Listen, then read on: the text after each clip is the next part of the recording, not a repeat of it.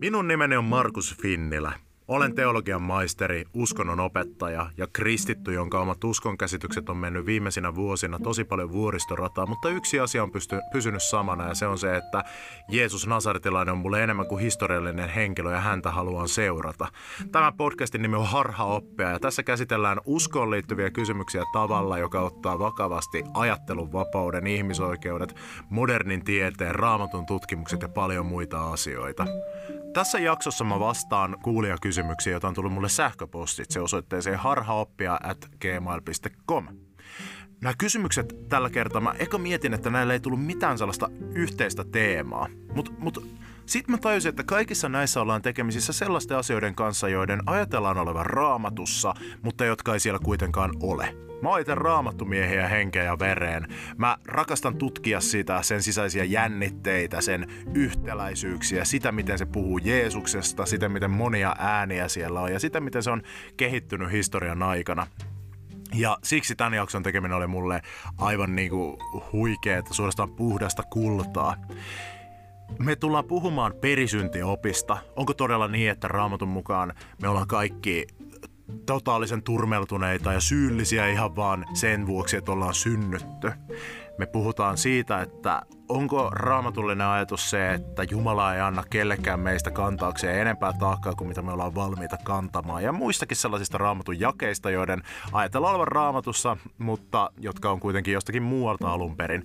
Tutustutaan myös sellaisen raamatun kertomukseen, joka on tosi tunnettu, mutta joka vaikuttaa siltä, että se ei ole ehkä kuulunut raamattuun alkujaan. Ja mietitään, että mitä siitä pitäisi päätellä. Ja se on kertomus avion rikkoneesta naisesta, joka tuodaan Jeesuksen luokse kivitettäväksi, mutta Jeesus ei suostu häntä tuomitsemaan. Lähdetään liikkeelle.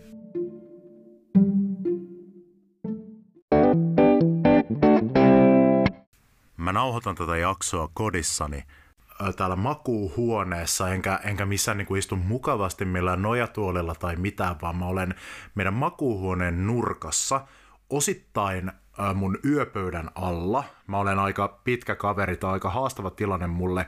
Osittain ahtautuneena lämpöpatterin ja tolleen vähän niin kuin vinosti laitetun parisängyn väliin. Mä olen kyyryssä, mä olen tämmöisessä ristiistunnassa.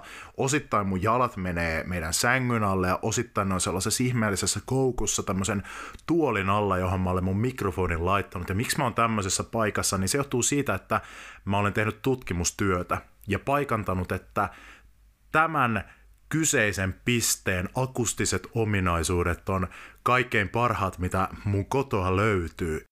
Ellei nyt sitten oteta huomioon meidän vaatekomeroa, jossa on, jossa on siis aivan mielettömät tällaiset vaatekasat, joka puolella erilaisia pahvilaatikoita ja muita sotkuja.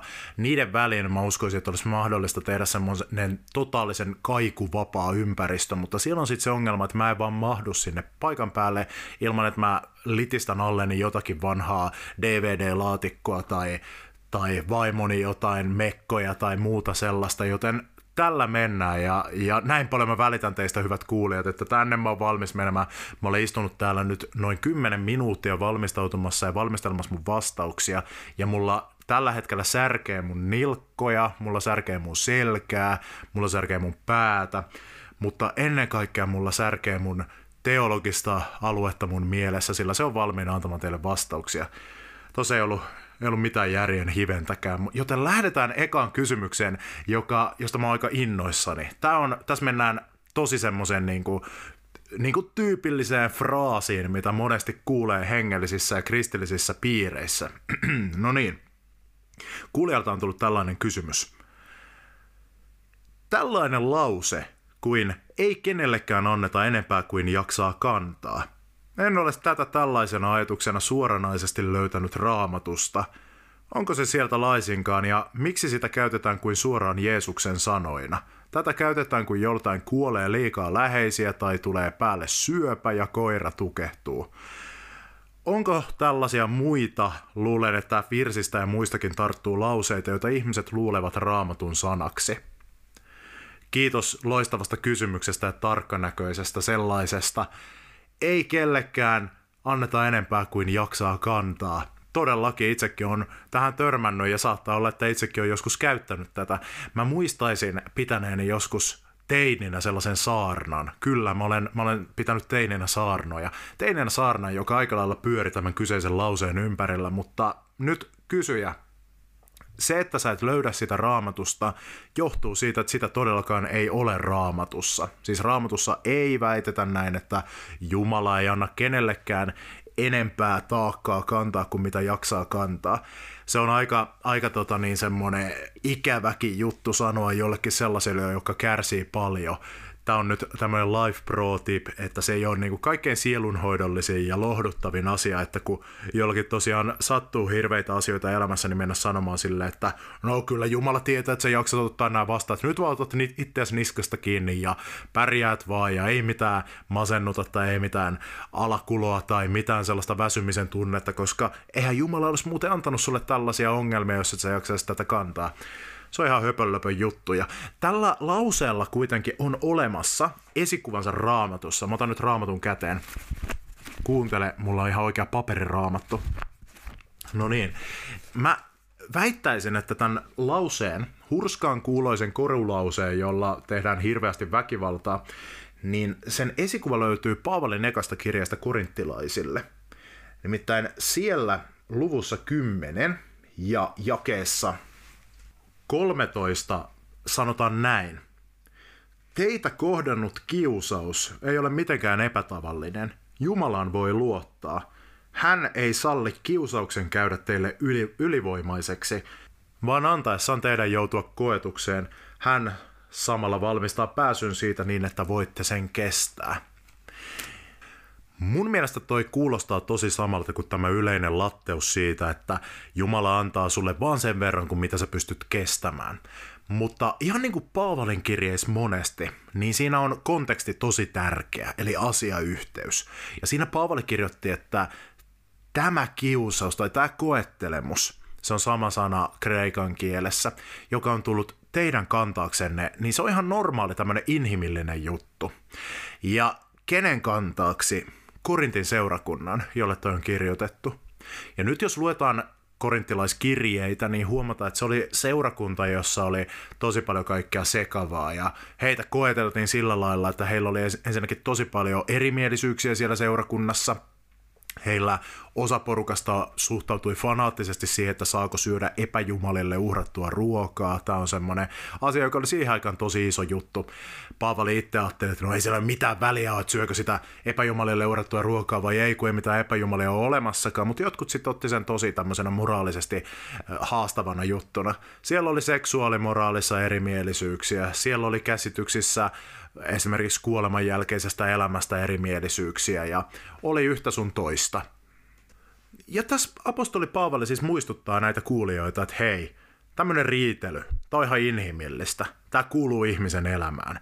Jumala on nyt jostain syystä sallinut tämmöisen tulla teille, mutta ennenkin näistä on selvitty, että, että ei teidän tarvitse ajatella, että tämän takia tehdä vaikka joku pelastus menee nurin, että jos, jos teillä seurakunta riitelee tai muuta, että Jumala on uskollinen, että ei se nyt siitä ole kiinni, mutta koittakaa nyt, koittakaa nyt siellä ryhdistäytyä ja etsiä se tie, miten siitä koettelemuksesta tai kiusauksesta pääsee pois tällä ei ole mitään tekemistä sen kanssa, että voiko kristityn elämässä tulla sellaisia haasteita, jotka tuntuu liian suurilta kannettavaksi tai jotka on liian suuria kannettavaksi. Paavali itsekin kirjoittaa toisaalla siitä, kuinka hän on apostolin työssä joutunut kokemaan semmoisia koettelemuksia, jotka on tuntunut hänestä liian suurilta ja jotka on ollut hänelle liian suuria kannettavaksi. Vanhasta testamentista löytyy esimerkiksi Jobin kirja, jossa kuvataan, kuinka tämmöinen vanhurskas, täydellisen oikeudenmukainen äijä menettää kaiken, ja hän, hän sitten purnaa Jumalalle siitä, ja Jumala sanoo hänelle ihan, että no ihan oikein teet, kun purnasit mulle, mulle että tämä tää oli aika, aika hullua, mitä jouduit kestämään. Siispä tämmöinen käsitys, että kristityn elämän pitäisi olla semmoista jatkuvaa hymyhuulilla, liitelyä, sellaista jee-jee-elämää, jossa koko ajan vaan ajatellaan, että no joo, nämä kaikki kärsimykset, se, että mun, mun lapsilla on kurkkupöhö ja mun koiralla on sikotauti ja mun talo palaa tällä hetkellä ja mun sängystä on jouset pihalla ja, ja ikkunakin on rikki ja autosta on renkaat varastettu, että siitä ei tarvitsisi mitenkään välittää tai että, että se ei ottaisi päähän tai että jossain vaiheessa ei olisi oikein romahtaa, niin tämä on hölynpölyä ajatella näin. Ei raamatussa mitään semmoista opeteta, että kristityn elämän olisi edes tarkoituskaan olla, vaan kyllä tämä on ihan inhimillistä ja oikeaa elämää. Eli tämän ajatuksen juuret ovat ehkä tässä raamatun kohdassa, mutta kuitenkin perustuu sen vakavaan väärin tulkitsemiseen.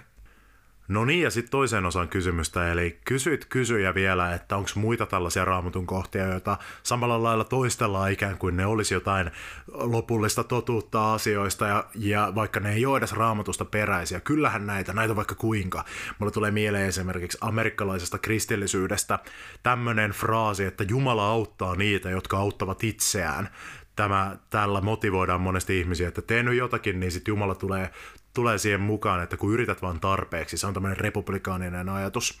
Raamattu kuitenkin itse opettaa päinvastaista. Roomalaiskirjeessä äh, luku 5 ja 6 sanoo, että meistä ei ollut itseämme auttamaan, mutta Kristus kuoli jumalattomien puolesta, kun aika koitti. Sitten tämmöinen huippuklassikko, mihin me uskovaiset turvaudutaan silloin, kun meiltä vastaukset loppuu, on, että tutkimattomat ovat Herran tiet. Kun vaikka tapahtuu jotakin pahaa elämässä, niin tällähän ne saa kuitattua kivasti näinkään ei raamatu sanota siellä. Kyllä sanotaan jotain, mikä on aika lähellä sitä. Öö, roomalaiskirjasta on tämäkin. Siellä lukee, että kuinka ääretön onkaan Jumalan rikkaus, kuinka syvä hänen viisautensa ja tietonsa, kuinka tutkimattomat ovat hänen tuomionsa ja jäljittämättömät hänen tiensä. Tämä löytyy roomalaiskirjan luvusta 11. Ja asiayhteydessä on tämä jae. Tämä ei ole niinkään, niinkään tämmöistä epätoivoista päivittelyä tai oikeuttelua, millaisena sitä käytetään, vaan se on enemmänkin tämmöinen doksologia. Doksologia on nörttiteologisana, joka tarkoittaa tämmöistä ylistävää litaniaa. Doksologiat on taas sellaisia, joista on aika vaikea ja ehkä vähän tyhmäkin tehdä mitään kauhean syvällisiä teologisia päätelmiä, koska niitä ei ole tarkoitettu sellaisiksi teksteiksi, vaan ne kuvaa sitä tunnetta siitä Jumalan ylistämisestä sitten joskus kuulee tämmöistäkin kuin, että raha on kaiken pahan alku ja juuri. Raha on itsessään, se, se on ihan, ihan kivakin asia. Musta on ainakin ihan kiva, että mulla on sen verran rahaa, että pääsee niin kuin ostamaan kaupasta Pepsi Maxia itselle. Ja raamatussa taas lukee, että rahan himo on kaiken pahan alkujuuri. Itsessään raha varmaan ei ole hyvä eikä paha, mutta himo kun siihen yhdistetään mukaan, eli rahasta tulee sulle semmonen, semmonen sun ehkä, ehkä niin kuin tärkein tai yksi tärkeimmistä ajavista tekijöistä, niin sit saatetaan mennä huonoon suuntaan. Sellainenkin fraasi on olemassa kuin rakasta syntistä, vihaa syntiä, joka jota yleensä uskovaiset toistelee jostain syystä homoille tosi paljon. Ja ideana on se, että hei, me tykätään susta ihmisenä, mutta ei tykätä näistä sun suhteista, mitä teet. Ja, ja siinä on sydän varmaan ihan oikealla paikalla, että halutaan hyväksyä ihmiset sellaisenaan kuin he on, mutta se ei välttämättä nyt ihan, ihan aina välity sillä tavalla kuin mitä nämä sanojat ajattelee. No, tätä ei ole raamatussa oikeastaan millään tavalla. Siellä sanotaan ihan vaan, että rakasta lähimmäistä, rakasta vihollisia ja ei mitään muttia sit siihen perään. Yleensä tulee vähän semmoinen keljufiilis, jos eka, eka julistetaan rakkautta, mutta siinä on lopuksi mutta vaikka se mutta tulisikin hyvästä paikasta niin kuin siitä, että mutta minä en kuitenkaan hyväksy sinun tekojasi. Jossakin tilanteessahan tämä on varmaan ihan oikein, mutta, mutta se, että se nähdään semmoisena rakkauden rajoittimena, niin siinä kyllä mennään ehkä jollakin lailla Jeesuksen antamaan esimerkkiä vastaan. Ehkä jossakin tilanteissa. Mä oon hellari ja me hellarit ollaan protestantteja, eli tullaan Martti Lutterista. Ja ihan niin kuin luterilaisetkin, niin mekin rakastetaan semmoista fraasia kuin, että pelastus on yksin uskosta, yksin armosta. Raamatus ei kuitenkaan missään kohtaa väitetä näin. Martti Lutteria tämä otti päähän niin paljon, että hän lisäsi sitten raamatun käännökseensä roomalaiskirjeen lukuun 3 jakeisen 28 tämän, tämän sanan yksin, että ihminen pelastuu yksin uskosta, mikä oli ehkä vähän, ei nyt ehkä pelattu ihan sääntöjen mukaan siinä kohtaa, kun lähdettiin raamatun lisäilemään juttuja, mutta sitä ei ole siellä. Sitten mä oon ollut elämäni sellaisissa piireissä, joissa on tavoiteltu kaikenlaisia hengellisiä kokemuksia, karismaattisia fiiliksiä ja, ja niin tämmöinen jae, mitä on monesti toistettu, on sellainen kuin, että älkää juupuko viinistä, vaan pyhästä hengestä. Ja t- tällä on sitten perusteltu sitä, että joskus pyhä henki toimii myös sellaisilla tavoilla, mikä saattaa näyttää siltä, kun sä olisit kännissä. Ja, ja tällä on kannustettu semmoiseen päättömään toimintaan hengellisissä yhteyksissä. Ja mä en todellakaan kiellä sitä, etteikö joskus pyhä henki voisi toimia tällä lailla, mutta raamatusta tämä kohta ei kuitenkaan ole. Siellä ei sanota, että älkää, täytty, äh, älkää juopuko viinistä, vaan pyhästä hengestä, vaan Efesolaiskirjeen luvussa 5 lukee, että älkää juopuko viinistä, vaan täyttykää pyhällä hengellä jolloin pikemminkin siinä tämän juopumisen ja juopuneen käytöksen ja pyhällä hengellä täyttymisen tämmöisen selväpäisyyden välille luodaan kontrastia. Jumala ei luonut raamatun mukaan miestä omaksi kuvakseen, vaan miehen ja naisen omaksi kuvakseen, vaikka aina sanotaankin, että mies luotiin Jumalan kuvaksi. Joonaa ei syönyt valas, vaan suuri kala – ja jouluevankeliumissa ei esiinny lampaita tai härkiä eikä mitään muitakaan elukoita. Siellä ei mainita tallia ollenkaan. Jouluevankeliumissa ei ole tähteä. Ei kerrota, että Jeesus olisi syntynyt vuonna nolla. Itse asiassa vuotta nolla ei ole meidän ajanlaskussa ollut ollenkaan, vaan se hyppää yksi ennen Kristusta vuodesta äh, vuoteen yksi jälkeen ajanlaskun alun. Myöskään kolmea kuningasta, jotka seurasi tähteä, ei mainita jouluevankeliumissa vaan toi tähtitarina kuuluu ihan toiseen kertomukseen, joka on Matteuksen evankeliumin alussa, ja siinä Jeesus on ilmeisesti jo vähän isompi taapero. Eikä ne ollut kolme kuningasta, vaan ne oli kolme tietäjää, eikä ne ollut kolme tietäjää, vaan ne oli oikeastaan kolme maagia, eikä niitä ollut kolme, vaan niitä oli joku tuntematon lukumäärä. Ja näin ollen joulu on nyt pilalla, mä olen tosi pahoillani tästä, mutta näin se vaan menee. Mutta Raamattu on monelle niin tuttu kirja, jos, jos on kristitty ja uskovainen ihminen, että, että monesti kun lukee Raamattua, niin oikeasti sitä ei lue sitä Raamattua itse, vaan ainoastaan lukee niitä mielikuvia Raamatusta. Eli saattaa katsoa sitä ihan vaikka tuttua jouluevankeliumia ja olla lukevinaan sieltä niistä häristä ja aaseista ja talleista ja muista, vaikka siellä ei puhuta niistä yhtään mitään. Ja Mä huomaan tämän myös itse, kun mä luen raamattua, että siellä vilisee mun mielikuvituksessa paljon sellaisia asioita, mitä tekstissä ei edes lue. Tämän takia mä ainakin sellaisen vinkin, että jos osaat jotain muuta kieltä kuin suomea, niin lukea se raamattua joskus jollakin toisella kielellä. Sit voi lukea jotain toista käännöstä tai jotain parafraasia siitä, tai voi koittaa lukea raamattua ylösalaisin tai peilin kautta, koska, koska jos on liikaa kiinni niissä mielikuvissaan siitä, niin saattaa vääristyä aika paljon se, se sun usko. Ainakin jos haluat, että raamatulla on jokin merkitys sun uskosi rakentumisessa.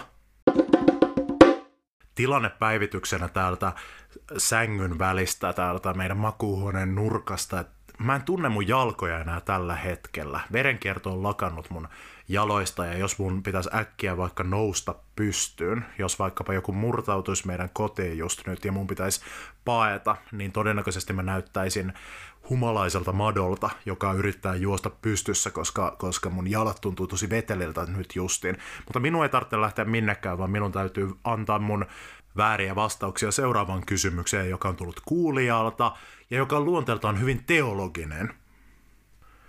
Juutalaisuus ei tunne perisyntioppia, joten mistä se tuli kristinuskoon? Onko ihminen tosiaan läpeensä mätä ja hyvän kykenemätön ilman Jumalaa, niin kuin monet kristityt sanovat?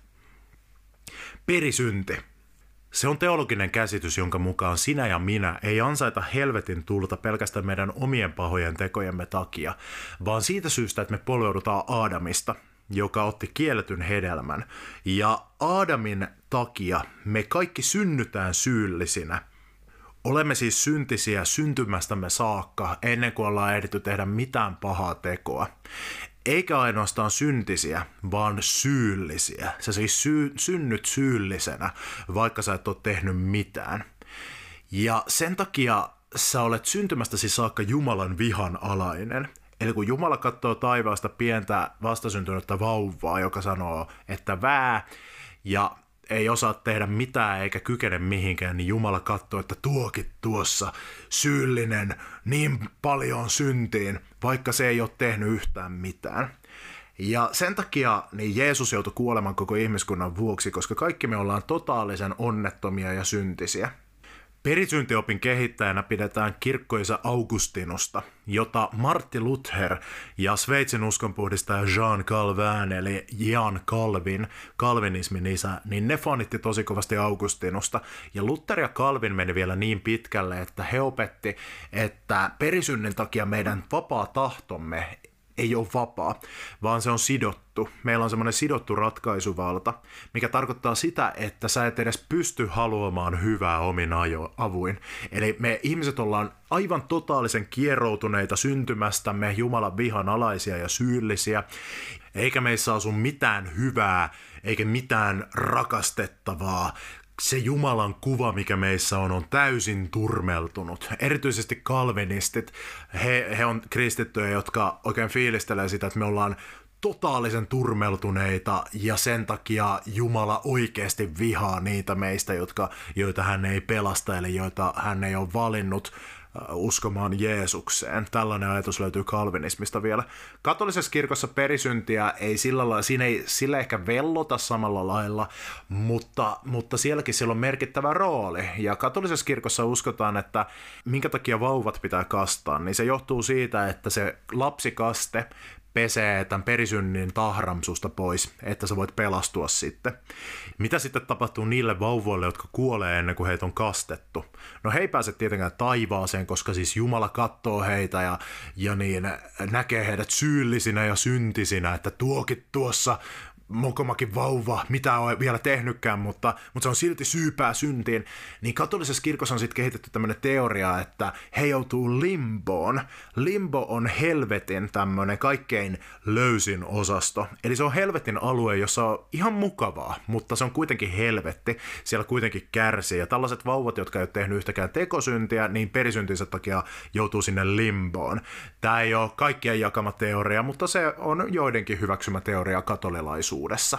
Eikä limbo ole ainoa katolisessa teologiassa oleva perisyntiin liittyvä teoria, vaan perisynti on tämmöisenä ajatuksena luo, luonut maaperää tosi monenlaiselle teoretisoinnille. Yksi tämmöinen juttu, mitä varsinkin keskeään katolisessa teologiassa mietittiin, niin, niin syntyi tämmöinen käsitys, jonka mukaan perisynti on, on tämmöinen vähän niin kuin sukupuolitauti, joka tarttuu, tarttuu siis sikiämisen yhteydessä ja menee geneettisesti lapselle. Ja, ja toinen tämmöinen teoria, mikä liittyy perisyntiin, on sitten oppi Marian synnyttämästä sikiämisestä. Katolisen kirkon opetuksen mukaan Jeesuksen äiti Neitsyt Maria, kun hän sikisi, niin Jumala teki ihmeen siinä hetkellä, että hän, hän, häneen ei tullut tätä perisynnin tartuntaa. Moni ateisti kritisoi kristinuskoa tästä, että eihän tuossa ole mitään järkeä. Että se, että joku syntyy tähän maailmaan, eikä ole tehnyt mitään, niin miten se, voit, se voisi olla syyllinen yhtään mihinkään? Siis miten mä voin olla syyllinen mun esi syntiin? Että sellainen Jumala, joka lähestyy tällä lailla ihmisiä, niin se on ihan täysin moraaliton, sen käsitys oikeudenmukaisuudesta on tosi vääristynyt, eikä sitä pysty erottamaan millään lailla saatanasta.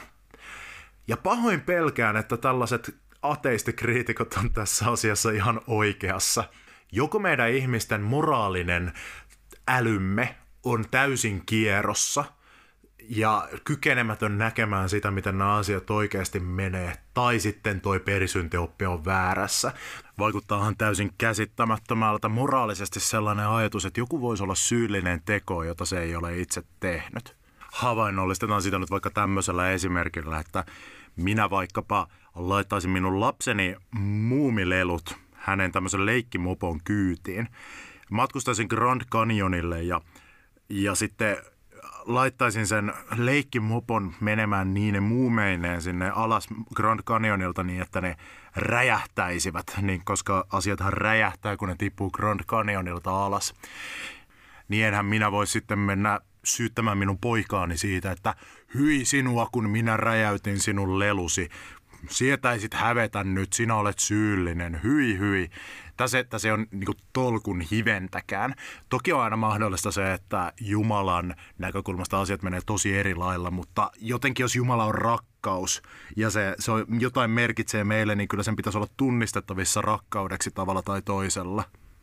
Ja mä luulen, että harva niistäkään, jotka uskoo perisyntioppiin tässä klassisessa mielessä, niin kuitenkaan rehellisesti pystyy katsomaan pientä vauvaa ja ajattelemaan, että tämä olento tässä siis ansaitsee täysin Jumalan vihan ja helvetin tulen, ikuisen helvetin kärsimyksen, että paras kastaa se nyt tästä oikein äkkiä. Tämä ei silti tarkoita sitä, että nyt heitetään kristinusko romukoppaan. Maailmassa on näet hirveän paljon kristittyjä, joilla ei ole perisyntioppia ollenkaan, eikä, ni, eikä sillä ole mitään roolia heidän, heidän uskossaan tai uskon liittyvässä teologisessa järjestelmässä. Esimerkiksi, no mä oon helluntailainen, ja meillä hellareilla ei ole tällaista käsitystä. Meillä on semmoinen vähän niin kuin laimennettu versio tuosta perisyntiopista, eli meillä ajatellaan, että okei, no me ihmiset ollaan langenneita ja sen takia meillä on taipumus pahaan, mutta ei ole syyllisyyttä. Eli hyväksytään se, että okei, me synnytään sellaisiksi, että jokainen meistä tekee syntiä, me ollaan kaikki syntisiä, mutta, mutta sä oot syyllinen ainoastaan sun omiin synteihisi. Vauva sen takia helluntalaisen opin mukaan ei ole menossa kadotukseen, vaan Kristuksen sovitustyön takia se pelastuu. Mutta mua itseäni aina epäilyttää, vaikka mä oon hellari, niin mua epäilyttää helluntalainen oppi tosi paljon, koska helluntalaisuus on tosi uusi tulokas kristinuskon historiassa, eikä se ole oikein vielä osannut tehdä itselleen oppia, joten mua itseäni tämmöiset niinku helluntalaisuuden omat jutut ei kauhean usein vakuuta. Mutta sitten on olemassa toinen tämmöinen tosi vanha linja kristinuskossa, jonka juuret menee ihan sinne Jeesukseen asti ja jolla ei ole ikinä ollut perisyntioppia ollenkaan, ja se on ortodoksisuus ortodoksisuuden näkökulmasta perisyntioppi on kammottava virhe, lähentelee Jumalan pilkkaa ja jotkut ortodoksiteologit jopa sanoo sen olevan suora harhaoppi ja maalaamaan kuvan Jumalasta semmoisena tosi epäoikeudenmukaisena olentona, joka ei ole ollenkaan palvonnan arvoinen. Ortodokseilla ei ole ollenkaan perisyntioppia, ja ortodoksisen kirkon tämä jatkumo menee ihan suoraan Jeesukseen ja apostoleihin asti, siinä missä katolisellakin kirkolla, mutta miksei ortodokseilla ole perisyntioppia? No ortodokseilla on ollut puolellaan yksi etu, mitä ei ole ollut katolisella kirkolla, eikä meillä protestanteilla, jotka ollaan kehitytty katolisesta kirkosta. Nimittäin ortodoksit on kaiken aikaa osanneet lukea Uuden testamentin tekstejä niiden alkukielellä kreikaksi. Augustinus, joka keksi täällä lännessä perisyntiopin ja välitti sen sitten katoliseen kirkkoon ja protestanttisiin kirkkoihin, niin Augustinus ei osannut itse kreikkaa, vaan hän oli Uuden testamentin latinankielisen käännöksen varassa – Tavallisesti perisyntiopin alkuperä juonnetaankin sellaiseen tosi kohtalokkaaseen käännösvirheeseen, jonka Augustinus ei tiennyt olevan käännösvirhe. Hän yritti raukkaa ihan seurata raamatun sanaa sellaisena kuin millä tavalla se hänelle välitettiin, mutta hän ei osannut kreikkaa.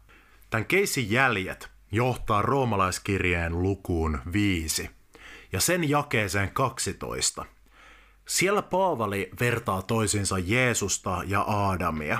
Adam, ensimmäinen ihminen, joka toimii tässä ikään kuin koko ihmiskunnan arkkityyppinä. Kreikan kielelle toi kohta on tunnetusti tosi haastava kääntää. Mulla on ihan vaikeuksia, kun mä katson tätä kreikan kielistä tekstiä tässä edessäni, niin avata edes oikein sitä, koska mä en ole mikään kreikka-asiantuntija. Mä osaan kreikkaa siinä, missä kuka tahansa teologi, joka on erikoistunut uuteen testamenttiin, mutta en ole siis todellakaan kauhean vahvoilla siinä. Mutta tuo jae menee suurin piirtein näin, että sen tähden niin kuin yhden ihmisen kautta synti tuli maailmaan ja synnin kautta kuolema, niin kuolema on tullut kaikkien osaksi efo pantes emarton. Ja nämä viimeiset sanat Efo Pantes Imarton. Nämä on nyt se haaste. Neljä sanaa, jotka on suomennettu meidän raamatun käännöksessä, että koska kaikki ovat syntejä tehneet. Mutta tarkalleen ottaen siinä toi FO tarkoittaa niin kuin, että jonkun kautta johonkin liittyen ja sitten kaikki ovat syntiä tehneet. Ja todennäköisesti toi viittaa siihen, että jotenkin tämä kuolema, joka on tullut kaikkien ihmisen, ihmisten osaksi, niin ton kuoleman kautta, kuoleman takia, kuolemaan liittyen me ollaan kaikki tehty syntiä. Hyvin vaikea kohta ymmärtää. Näitä on Paavalin kirjat ihan täynnä. No kun Uusi testamentti käännettiin latinaksi, niin latinan kääntäjät käänsi sen tavalla, mikä nyt saattoi mennä vähän ohi – Latinaksi noin sanat, noin efo pontes imarton kuuluu näin, että in quo omnes peccaverunt. Ja toi taas tarkoittaa, että jossa kaikki tekivät syntiä. Ja toi latinankielinen teksti on sitten muotoiltu tavalla, josta saa semmoisen kuvan, että toi jossa sana viittaa Aadamiin, yhteen ihmiseen, jonka kautta synti tuli maailmaan.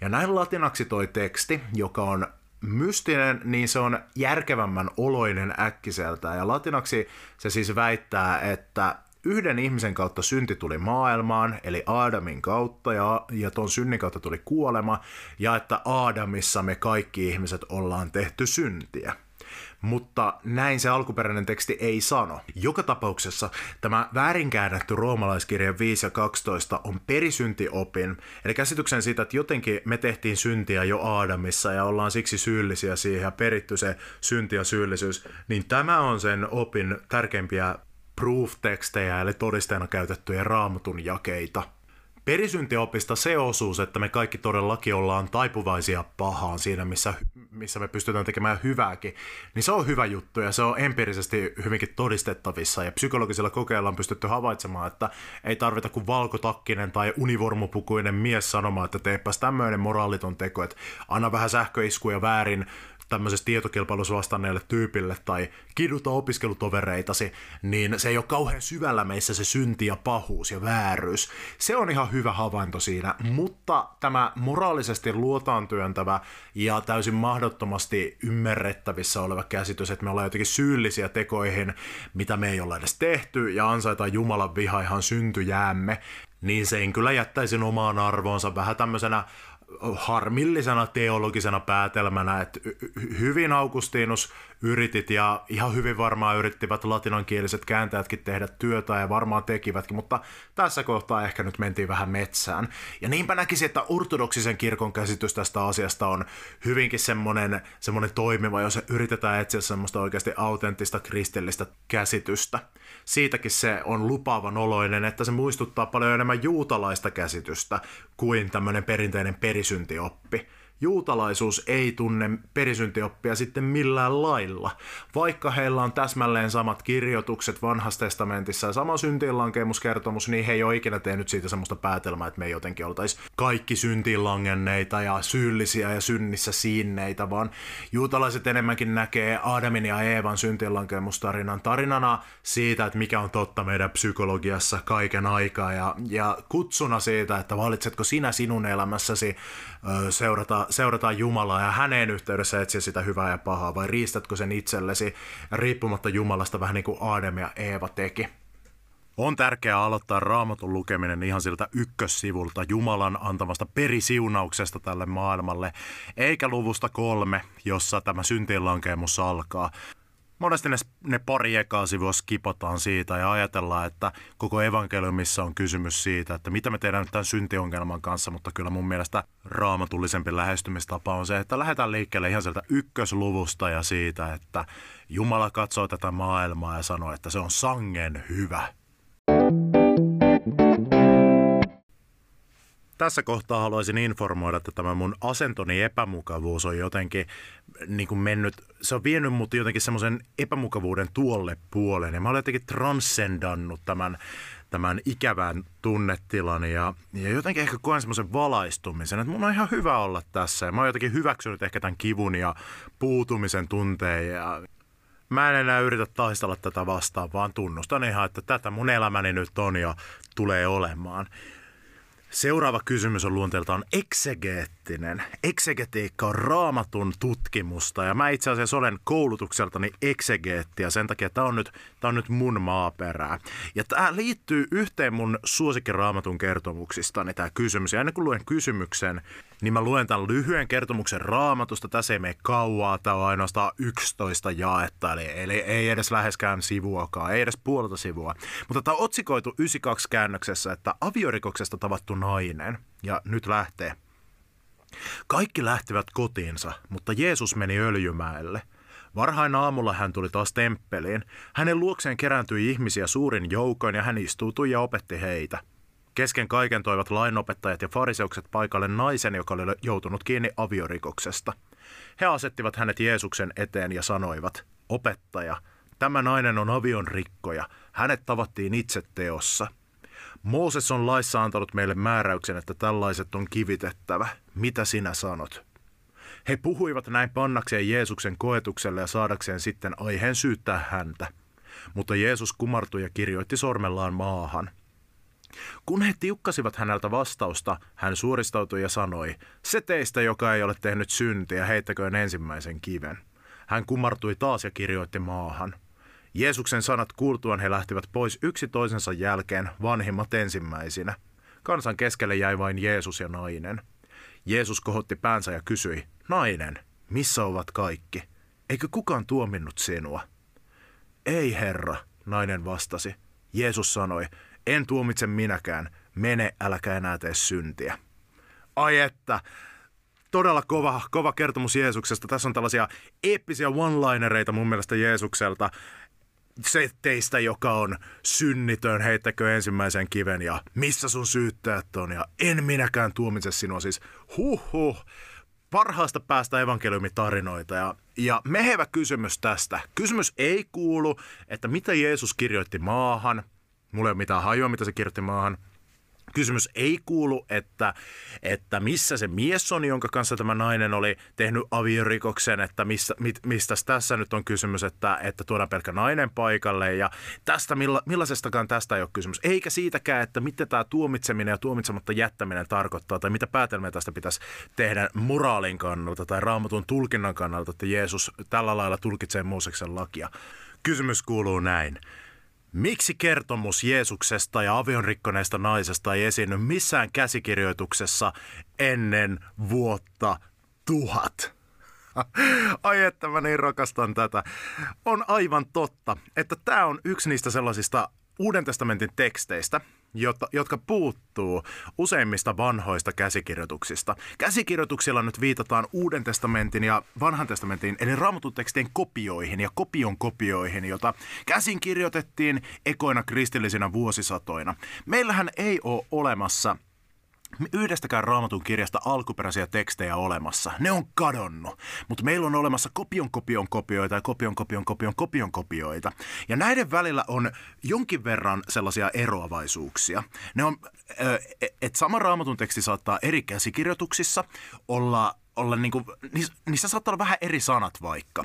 Nämä erot voi olla kirjoitusvirheitä, kopiointivirheitä, osittain sellaisia, että joku kopioitse on ajatellut vähän korjata jotain kohtaa vähän kivemmaksi tai parempi tyyliseksi tai, tai jos se on ollut huomaavina jonkun teologisen mokan siellä, niin laittanut sen vähän, vähän kuntoon helpommin ymmärrettäväksi. Kaikenlaisia tällaisia, mitä, mistä on sitten teorioita tutkijoilla, että mistä ne, mikä selittää ne eroavaisuudet.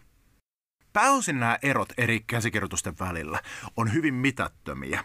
Ja nekin, jotka on suuria, ne käsikirjoituserot, niin ne on tämmöisellä kurinalaisella tieteellisellä työskentelyllä pystytty sitten, sitten palauttamaan siihen oletettuun alkuperäiseen muotoon. Tieteen alaa jossa tutkitaan raamatun eri käsikirjoituksia ja pyritään päättelemään, että miten se on alun perin mennyt vertailemalla niitä ja laatimalla teorioita ja tutkimuksia siitä, että miten nämä käsikirjoitukset on kehittyneet. Sitä kutsutaan nimellä tekstikritiikki. Ja tekstikriitikot on onnistuneet saamaan selville Uuden testamentin alkuperäisen tekstin niin tarkasti, että voidaan puhua 99 prosentin tarkkuudesta. Mä heitin täysin päästä ton luvun, mutta siis lähes koko Uuden testamentin kreikankielinen teksti, mikä meillä on nyt käytössä, on siis semmoinen, mikä se on alun perin ollut. Ja niistä pienistä kohdista, mistä ei ole varmuutta, että no mitähän siinä on alun perin lukenut, niin, niin niistäkin suurin osa on, on sellaisia, että, että kun ne suomennetaan kreikan kielestä ne erilaiset versiot, niin se ei enää edes näy suomennoksessa, että mitä siinä on alun perin lukenut. Että ne on lähinnä kirjoitusvirheitä, erilaisia sama, saman sanojen kirjoitusmuotoja ja niin edelleen. Kuitenkin on joitakin sellaisia Uuden testamentin kohtia, joista ei ole selkeää varmuutta, että, että mitähän tässä on alun perin lukenut. Niitä on tosi vähän, mutta merkittävimmät on Markuksen evankeliumin loppu. Kun Jeesus ilmestyy opetuslapsille ylösnousemuksensa jälkeen, niin me emme tiedä, että miten Markuksen evankeliumi on alkujaan loppunut. Se tiedetään, että sen nykyinen loppu ei ole alkuperäinen, mutta se on merkitty raamatun ainakin uusimpiin suomennoksiin jollakin asteriskilla tai hakasuluilla, että tämä muuten ei kuulu tähän alkuperäiseen juttuun. Toinen merkittävä tällainen kohta on nimenomaan tämä kertomus avion rikkoneesta naisesta. Siitä ei tiedetä, että miten tämä homma on alkujaan mennyt. Tai, tai oikeastaan tiedetään. Tiedetään lähes varmasti, että tämä kertomus ei ole kuulunut alun perin Johanneksen evankeliumiin, vaan se on myöhempi lisäys. Kysyjä kysyy, että miksi tämä ei ole mukana missään raamattu käsikirjoituksessa ennen vuotta tuhat, mutta tätä täytyy vähän tarkentaa, että se esimerkiksi löytyy 500-luvulta sellaisesta raamattu käsikirjoituksesta, joka tunnetaan nimellä Codex Bezae, mutta sitä edeltävistä käsikirjoituksista sitä ei löydy. Esimerkiksi varhaisimmista Johanneksen evankeliumin kopioista tätä, tätä kertomusta, sitä on turha etsiä, se loistaa poissaolollaan. Lisäksi on jotakin sellaisia käsikirjoituksia, joissa kopioitsija on merkannut tämän kertomuksen yhteyteen jonkun sellaisen ö, obeliskin tai asteriskin, Asterix ja Obelix hahmojen nimet muuten tulee näistä kirjureiden käyttämistä obeliskeista ja asteriskimerkeistä. Se on hauskaa. Mutta tämmöisen siis, siis kirjurimerkin, jonka tarkoitus on ilmeisesti viesti, että tämä on tunnistettu jo siihen aikaan, että tässä on jotain, jotain epäperäistä tässä kertomuksessa. Toisissa raamattukäsikirjoituksissa tämä sama tarina saattaa olla jossakin eri kohdassa evankeliumeita. Se esiintyy esimerkiksi osana Luukkaan evankeliumia jopa jossakin kertomuksissa. Ja moni tutkija onkin sitä mieltä, että se sopii tyyliltään paljon paremmin Luukkaan evankeliumiin. Että siinä käytetään sellaista sanastoa, joka on Johannekselle vierasta ja se niin Luukkaan teologiaan se istuu paljon paremmin. Syy siihen, että miksi tämä ei ole missään varhaisessa käsikirjoituksessa, mun nähdäkseni on se, että se ei ole se tarina kuulunut mihinkään evankeliumiin alun perin, vaan se on tullut evankeliumitekstien ulkopuolelta. Se on kuitenkin hyvin vanhaa perimätietoa tai tämmöinen vanha Jeesus-perimätietoon kuuluva kertomus, vaikka se olekaan kuulunut Johannekseen tai mihinkään muuhunkaan evankeliumiin alun perin, koska esimerkiksi 300-luvulla elänyt kirkkoisa Didymos Sokea viittaa tähän kertomukseen erässä tekstissä ja sitäkin edeltävältä ajalta tunnetaan joitakin tämmöisiä tekstejä kirkkoisilta, joissa ihan kuin viitattaisiin siihen ja varmaan viitataankin. Eli se on ollut varmaan ihan alusta asti osa tämmöisiä kristittyjen tuntemia Jeesus-kertomuksia. Joidenkin tutkijoiden mukaan tämä saattaa olla esimerkki sellaisesta tarinasta, joka on rakennettu jonkun hyvän mehevän Jeesuksen one-linerin ympärille. Niitä on spekuloitu muitakin olevan, eli tässä tapauksessa se varmaan olisi tämä, että, että se, joka teistä on synnitön, heittäköön ensimmäisen kiven. Eli on ollut tämmöinen perimätieto siitä, että Jeesus on sanonut näin ja sitten on tehty semmoinen kehyskertomus siitä, siihen, joka on ollut niin hyvä, että se on sitten lopulta löytänyt paikkansa Johanneksen evankeliumin lisäyksenä. Ja teoria, mistä mä oon aika vakuuttunut, on siis tämmöinen, että se on ollut itsenäinen liikkuva perimätieto, joka on ollut kenties mukana evankeliumikäsikirjoitusten marginaaleissa monesti ja liitteenä. Sieltä se on sitten ylennetty tai sitten kenties vahingossa se on mennyt jossain kopiointitilanteessa, kun ei ole huomattu sitä obeliskia tai asteriskia, niin osaksi sitä evankeliumin varsinaista tekstiä. Sen takia me luetaan sitä tänäkin päivänä meidän raamatuissamme Johanneksen evankeliumin kasiluvun alussa. Mutta jos lukee Johanneksen evankeliumin 7-luvun ja sitten 8-luvun ilman tätä kertomusta, niin huomaa, että se tarina rullailee aika paljon paremmin ilman sitä. Jotkut sitten menee tästä sellaiseen johtopäätökseen, että jos tämä ei ole kerran ollut osa Johanneksen sitä alkuperäistä kirjoitusta, niin sen ei pitäisi olla osa meidän raamattua tänäkään päivänä kun puhun muuten Johanneksesta tuon evankeliumin kirjoittajana, niin en välttämättä tarkoita, että sen on kirjoittanut mies nimeltä Johannes. Saatto kirjoittaa tai saatto olla kirjoittamatta. Evankeliumien kirjoittajista ei ole varmaa tietoa olemassa, vaan viittaa ihan vaan siihen perinteiseen tapaan, tai perinteistä tapaa käytä viitata tuohon evankeliumin kirjoittajalle, eli se ei ole kannanotto mihinkään suuntaan. Ja tässä ajatuksessa, että otetaan se pois raamatusta, on sitä ideaa, että todellakin jos pystytään osoittamaan, että on jotain hyvin myöhäisiä lisäyksiä raamatussa, niin eihän ne sitten kuulu, koska se ei ole apostolista perimätietoa. Mä en ole kuitenkaan valmis menemään näin pitkälle, vaikka mä todellakin tajuan, että se ei ole Johanneksen kirjoittama, eikä kenenkään neljästä evankelistasta varmaankaan, niin mun mielestä se kuuluu raamattuun ei raamatun pyhyys perustu siihen, että, että sen pitäisi olla semmoinen samanlainen kuin se ensimmäinen kirjoittaja kirjoitti minkäkin kirjan. Me jouduttaisiin vanhasta testamentista karsimaan ihan sikana tavaraa pois, jos pitäisi pyrkiä semmoiseen aivan alkumuotoon ja kantamuotoon vaan kyllä kristillisen näkemyksen mukaan se, kun Jumala puhuu raamatun teksteissä, niin se toimii nimenomaan sitä kautta, että porukka muokkailee niitä historian varrella ja, ja niin, kun pyhä henki on puhunut uusia asioita, näin voi ajatella, niin sitten se on vähän niin kuin muotoutunut. Ja vanhan testamentin kohdalta on itsestään selvää. Esimerkiksi Toora, viisi Mooseksen kirjaa, se on selvästikin koottu useammasta vanhemmasta lähteestä – jotka itsessään eivät ole pyhiä meille ne vanhat lähteet, mutta se kokonaisuus, joka siitä on sommiteltu, on meille pyhä ja kristitty ottaa sen Jumalan puheena tai ainakin ajattelee, että se sisältää Jumalan puhetta. Niin miksi se sama logiikka ei toimisi myöskään muiskin Uudessa testamentissa? Eli meidän ei tarvitse alistua mikään Johanneksen tyranniaan, että, että me, me vennään vaan sillä Johanneksen evankeliumin tekstillä, mikä Johannes sitten kirjoitti.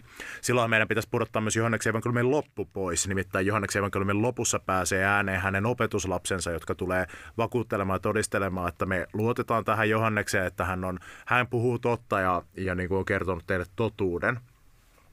Täällä, äh, Johanneksen evankeliumista ei ole kuitenkaan yhtäkään käsikirjoitusta, mistä tämä loppu puuttuisi, mutta on täysin selvää, että se ei ole siihen alun perin kuulunut ainakaan niin kuin tarinan loogisessa, niin kuin tässä sisäisessä loogisessa maailmassa. Kertomus Jeesuksesta ja avionrikkoneesta naisesta on on osa raamatun kaanonia sellaisena kuin raamatun kaanon on meille välitetty. Eli se on osa tätä apostoleilta tulevaa traditiota, vaikka se onkin alun perin ollut tämmöinen itsenäinen juttu, mutta, mutta sen on varhaiset kristityt nähneet niin tärkeäksi kertomukseksi, että se tavoittaa jotain niin tärkeää Jeesuksen persoonasta, että he on halunnut sisällyttää sen mukaan uuteen testamenttiin, vaikka sille mitään selkeää paikkaa olekaan. Sen takia mun mielestä ehdottomasti paras ratkaisu on se, että pistetään se haka sulkuihin ja kirjoitetaan siihen, että tämä on oma itsenäinen juttunsa, tämä on perinteisesti tässä, laitetaan se nyt tähän kohtaan Johanneksen koska siitä sen kaikki löytää. Voidaanko tästä kertomuksesta sitten päätellä mitään Jeesuksen his- tämmöisistä niin kuin historiallisista sanoista tai teoista? Onko tätä oikeasti tapahtunut vai onko tämä joku myöhempi keksintö Jeesuksesta? No, Yksittäisten evankeliumikertomusten kohdalla on aina tosi vaikea sanoa, että mikä on niiden historiallinen arvo. Je- Jeesuksen, kun historiallista Jeesusta tutkitaan, niin, niin varmoja juttuja voidaan oikeastaan sanoa vain sellaisista suurista linjoista ja sitten erilaisia arvioita ja todennäköisyyslaskelmia voidaan tehdä näistä yksittäisistä kertomuksista, mutta lopullista sanaa ei voida sanoa kuin ehkä, ehkä korkeintaan sellaisista jutuista kuin ristiinnaulitseminen tai tai viimeinen ehtoollinen tai Aasilan ratsastaminen Jerusalemiin, että ne nyt vaikuttaisi olevan järkevän epäilyn ulkopuolella. Ja ihan jokainen yksittäinen Jeesus-kertomus voidaan aina, aina kyseenalaistaa historiallisesti, mutta sitten sieltä voidaan etsiä sellaisia pointteja, että onko siellä jotain, mikä tukisi sen historiallisuutta. No tästä syntisen naisen tarinasta tutkijat on löytänyt tai osoittanut muutamia sellaisia juttuja, minkä voi ajatella tukevan sitä historiallisuutta. Ensinnäkin tämä kertomus sopii hyvin evankeliumin antaman kokonaiskuvaan Jeesuksen Tooran tulkinnasta ja painotuksista. Evankeliumien antaman käsityksen perusteella Jeesukselle näyttää olen tosi tärkeä kaikenlaisten sorrettujen ulkoryhmien ö, armahtaminen tai heidän kohtaaminen Jumalan valtakuntaan kuuluvina jäseninä ja, ja sitten tämmöisen niin uskonnollisen vihamielisen vallankäytön vastustaminen. Ja tämä nyt sopisi siihen tosi hyvin, eli tässä ei ainakaan ole mitään semmoista out of character toimintaa Jeesukselta. Lisäksi se, että me tiedetään ajanlaskun alussa tuolla Palestiinan juutalaisuudessa käy, käydyn voimakasta keskustelua rabbien välillä näistä juuri näistä kivitystuomioista ja niiden soveltamisesta, niin se nyt ainakin teki se ymmärrettäväksi sen, että miksi Jeesus, Jeesusta tullaan tenttaamaan ja hiilostamaan tämmöisestä asiasta. Eli me tiedetään, että semmoista keskustelua käytiin siihen aikaan. Eli sekin teki siitä niin kuin tavallaan uskottavan, ei, ei nyt todista yhtään mitään, mutta teki ainakin mahdollisen tästä. Sitten ehkä niin kuin vahvimpia argumentteja sen puolesta, että tämä olisi historiallinen, että tämä ei olisi keksitty, niin on se, että varhaiset kristityt korosti tosi paljon sellaista tiukkaa seksuaalimoraalia – eikä hyväksynyt joukkoonsa sellaista seksuaalista moraalittomuutta. Ja se oli yksi tämmöisistä tärkeistä merkeistä, että sä kuuluit kristilliseen yhteisöön, että sä olit sitoutunut semmoiseen siveellisyyteen. Ja tällä kertomuksella nyt on selkeitä tämmöisiä implikaatioita, että, että Jeesus päästää tavallaan vähän niin kuin pälkähästä ton naisen, joka on tehnyt seksuaalisesti väärin. Voidaan sitten ajatella, että varhainen kirkko tuskin olisi keksinyt tämmöistä tarinaa, koska se ei sovi heidän seksuaalimoraalisen profiilinsa ollenkaan. Ei se nyt täysin mahdotontakaan ole, mutta jos nyt mietitään, että mihin suuntaan tämä vaaka kallistuu, niin vähintäänkin siihen suuntaan, että tässä on hyvin varhaista perimätietoa käynnissä. Tämä on ollut tosi tärkeä kertomus varhaisille kristityille. Niin tärkeää, että se on rohjettu lisätä tuonne apostolisiksi ymmärrettyjen evankeliumitekstien yhteyteen. Ja ei mua ihmettelisi, vaikka tässä olisi kysymys ihan sellaisesta asiasta, mikä historiallisen Jeesuksen elämään on liittynyt. Se, että jos tämä ei, ei ole tapahtunut oikeasti, niin se ei mua itketä yhtään, niin kuin mua ei itketä mikään yksittäinen evankeliumikertomus. Jos käy, käy ilmi, että Jeesus ei ole vaikka tehnyt jotain parantamisihmettä juuri sillä tavalla, tai vaikka ollenkaan, mitä raamatus väitetään, niin se, se on mulle aivan sama. Koska evankeliumithan ei ole dokumentteja, joiden ensisijainen tarkoitus on välittää historiallista tietoa, vaan ne on dokumentteja, joiden, jotka niin kuin kertoo Jeesuksen seuraamisesta ja, ja siitä, että mitä on Jumalan valtakunta, ja pyrkii välittämään Jeesuksen persoonan. Ja evankelistoille näyttää olevan ihan mahdollista se, että he muokkaa jo, joskus niitä tapahtumia aika radikaalistikin, jos he uskoo, että että niin, niin, niitä muokkaamalla voidaan se sanoma välittää paremmin. Siinä ei ollut kysymys valehtelemisesta, vaan siinä oli kysymys tavoitteesta kirjoittaa se asia hyvin. Ja sen takia, olipa tässä nyt kysymys historiallisesta tarinasta tai ei, niin mun mielestä kuitenkin siinä kristallisoituu jotain tosi olennaista Jeesuksen persoonasta ja jotain semmoista, mikä on tosi hyödyllistä. Raamattuun ei pitäisi mun mielestä suhtautua semmoisena muuttumattomana kirjana tai jonakin semmoisena, että nämä historialliset muutokset, mitä sen muotoutumisprosessissa on ollut, että ne on joku uhka – vaan päinvastoin ne, ne tekee mun mielestä raamatusta tosi kiinnostavan. Ja sehän on juuri se, miten me, siis mitä kristiuskossa ajatellaan, että pyhä henki toimii tässä maailmassa, että hän ei toimi semmoisena taikavoimana, vaan kietoutuu yhteen inhimillisen toiminnan ja ihmisten motiivien ja kulttuurien muutosta ja historian vaiheiden kanssa. Ja tämä raamatun muokkausprosessi, mikä on tapahtunut äh, ennen sen kanonisoimista eli lyömistä lukkoon ja sitten jonkin verran sen jälkeen, niin kuin tässä tapauksessa, niin se on, mä näen sen osana sitä kaunista ja hienoa ja rosoista prosessia, joita kutsutaan myös inspiraatioksi.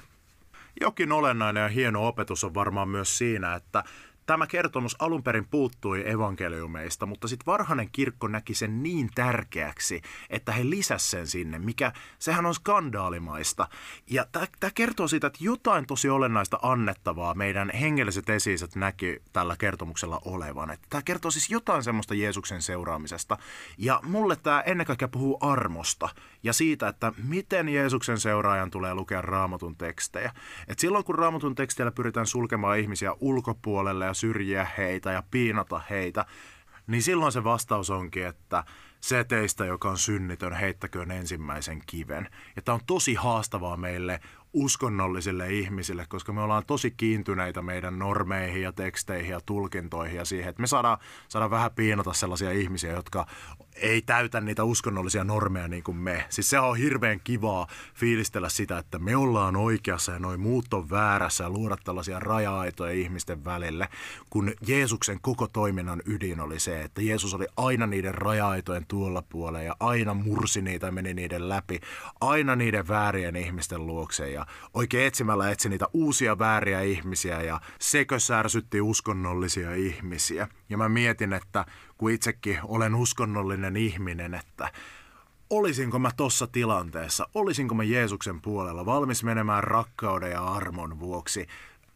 sosiaalisten raja-aitojen tuolle puolelle vai pitäisinkö mä kiinni siitä Mooseksen käskystä pönkittääkseni sitä omaa kokemustani siitä, että minä olen oikeassa olevien porukassa ja nuo muut ovat väärässä. Tämähän on semmoinen uskonnollisten ihmisten oikein erikoissynti.